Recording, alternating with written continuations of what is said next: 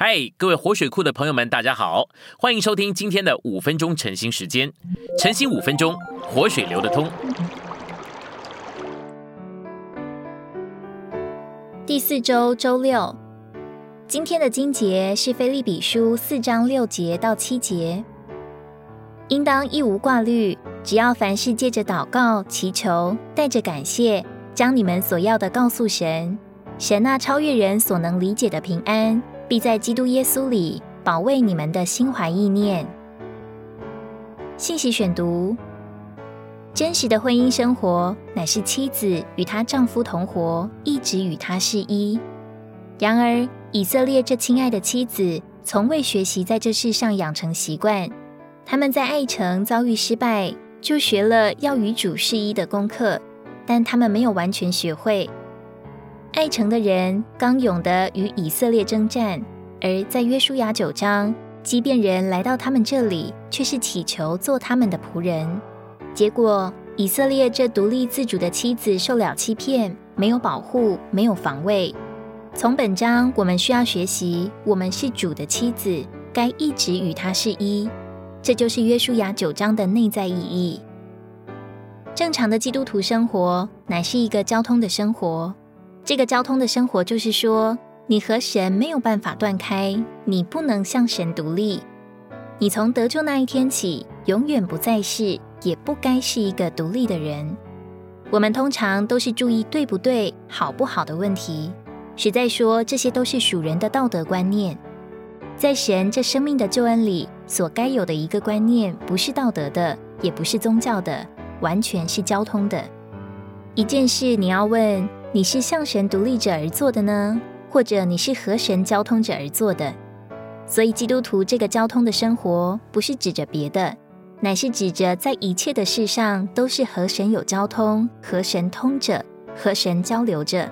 你不光是在那里一直注意做对的事、做好的事、做虔诚的事，你更是注意，当你去做这些对的事、好的事、虔诚的事的时候，你和神之间是连着的。通着的，交流着的，是不断开的。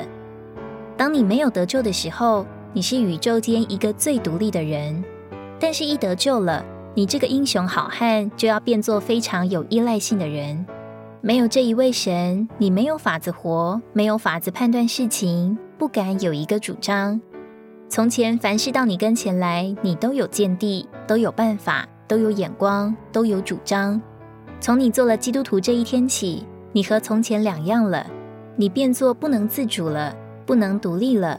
碰到一切的问题，你都觉得必须和神商量，和神接触一下，在神面前考虑一下，让神来鉴定一下，到神跟前去给他审核一下。这乃是最好的基督徒生活。每一个基督徒从这一面来说，都要软弱到一个地步，每逢碰到一件事的时候。他没法主张，不敢定规，不能去做，必须和主先交通过，先商量过，让他来定规，这才是基督徒最好、最甜美的生活。我们要知道，每一个亚当的子孙，每一个堕落的人，都是一个非常刚强的独立者。不要说男的，连女的也是；不要说老人家，连小孩子也是。碰到了事情和难处，都要去自处自觉。所以得救的一面的意义，是叫你这个刚强的独立者软下来，再没有法子刚强，再也不能独立。你总觉得你自己没有办法，一切都得和神交通，一切都得和他商量，让他来处理，让他来说话，由他来主张。你觉得非他不可，你倚靠他，你仗赖他。今天人说到某人是一个依赖别人的人，这是很羞耻的话。一说到某人能自立、能独立，这是很光荣的话；但是在基督徒身上，依赖乃是非常荣耀的。我们每一分钟、每一件事，都是依赖另外的一位，那就是神。今天的晨兴时间，你有什么摸着或感动吗？欢迎在下方留言处留言给我们。如果你喜欢今天的内容，欢迎你们订阅、按赞，并且分享出去哦。天天取用活水库，让你生活不虚度。我们下次再见。